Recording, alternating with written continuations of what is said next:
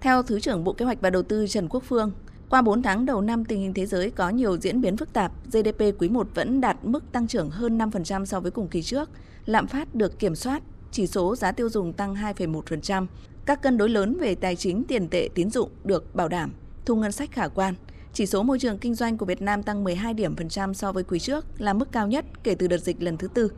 Các tổ chức quốc tế như là Ngân hàng Phát triển Châu Á A D B dự báo tăng giê đê pê Việt Nam năm nay có thể đạt sáu phẩy năm phần trăm. Ngân hàng Thế giới dự báo là năm phẩy ba phần trăm, còn Quỹ tiền tệ quốc tế I M F đánh giá con số đó sẽ là sáu phần trăm. Đó là những tín hiệu tích cực cho thấy cộng đồng kinh doanh tin tưởng vào triển vọng kinh tế Việt Nam. Tuy nhiên, chúng ta cần những phân tích chuyên sâu để có giải pháp phục hồi tăng trưởng bền vững. Thứ trưởng Trần Quốc Phương nêu vấn đề. Dù lạc quan với triển vọng kinh tế Việt Nam, nhưng chúng ta cũng nhận thấy môi trường kinh doanh ngày càng xuất hiện những thách thức mới, khó lường. Đại dịch Covid mười chín dù đã được khống chế ở nước ta, nhưng chưa kết thúc, trong khi bức tranh kinh tế, chính trị quốc tế đang có những biến động rất lớn, đòi hỏi công tác dự báo về triển vọng kinh tế vĩ mô cũng như kinh tế ngành cần được cập nhật dựa trên những phân tích khoa học, chuyên sâu và đa chiều. Tôi tin tưởng rằng những phân tích dự báo được chia sẻ tại diễn đàn sẽ có đóng góp tích cực không chỉ với công tác hoạch định chính sách mà còn hữu ích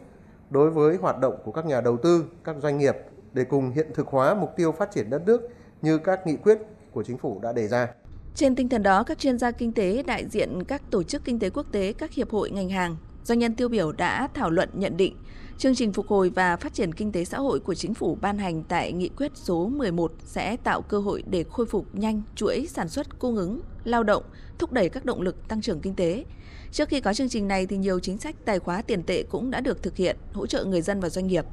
So sánh quốc tế và khu vực thì quy mô hỗ trợ tương đối lớn, phù hợp với tình hình, hoàn cảnh trong nước, đảm bảo kiểm soát rủi ro vĩ mô. Tuy nhiên, bối cảnh kinh tế mới đòi hỏi các hoạt động hỗ trợ cần linh hoạt và sát thực hơn. Cụ thể, ông Phan Đức Hiếu, Ủy viên Thường trực Ủy ban Kinh tế của Quốc hội cho rằng để chương trình phục hồi và phát triển kinh tế xã hội thành công phải đáp ứng ba yêu cầu. Thứ nhất, khẩn trương hiện thực hóa các chương trình hỗ trợ đến tay người dân và doanh nghiệp. Thứ hai, đảm bảo hoạt động hỗ trợ hiệu quả, không giàn trải, lãng phí nguồn lực. Thứ ba, đảm bảo tính công khai minh bạch. Và quan trọng cần sự nỗ lực chủ động của tất cả các bên, từ nhà nước đến người dân và doanh nghiệp. Đó là sự năng động, sáng tạo, thích ứng tốt hơn với xu hướng kinh doanh mới và thói quen tiêu dùng mới, các yếu tố công nghệ mới. Cùng quan điểm này, ông Francois Pencho, trưởng đại diện Quỹ tiền tệ quốc tế tại Việt Nam, phân tích và khuyến nghị. Việt Nam không chịu tác động nhiều từ cuộc chiến Nga-Ukraine khi xuất khẩu hàng hóa sang các nước này, không nhiều tác động thương mại và tài chính không nhiều. Tuy nhiên, tác động ngay lập tức là tăng giá nguyên liệu thô,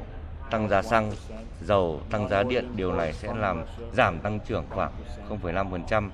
tăng lạm phát khoảng không phẩy tám phần trăm. Việt Nam cần có những chính sách ưu tiên, cần thúc đẩy phục hồi,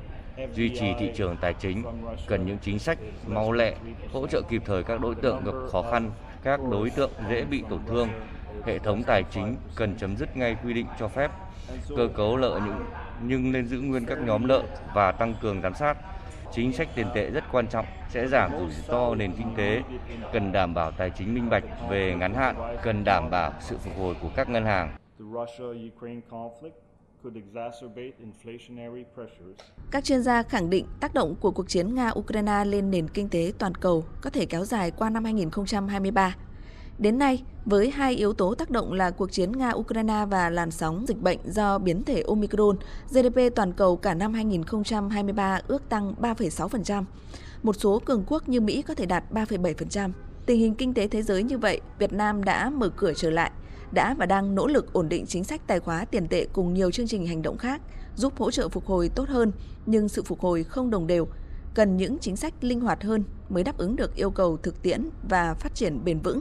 Trong đó, để đạt được mục tiêu tăng trưởng giê đê pê kỳ vọng, Việt Nam cần tăng cường hơn nữa tháo gỡ khó khăn vướng mắc trong thủ tục hành chính, đa dạng hóa nguồn cung, cần dự báo sớm cung cầu và có dự trữ mặt hàng xăng dầu, đẩy mạnh sản xuất đảm bảo đi đôi với lưu thông hàng hóa và cần cảnh báo sớm, cũng như có các giải pháp đảm bảo kiềm chế lạm phát.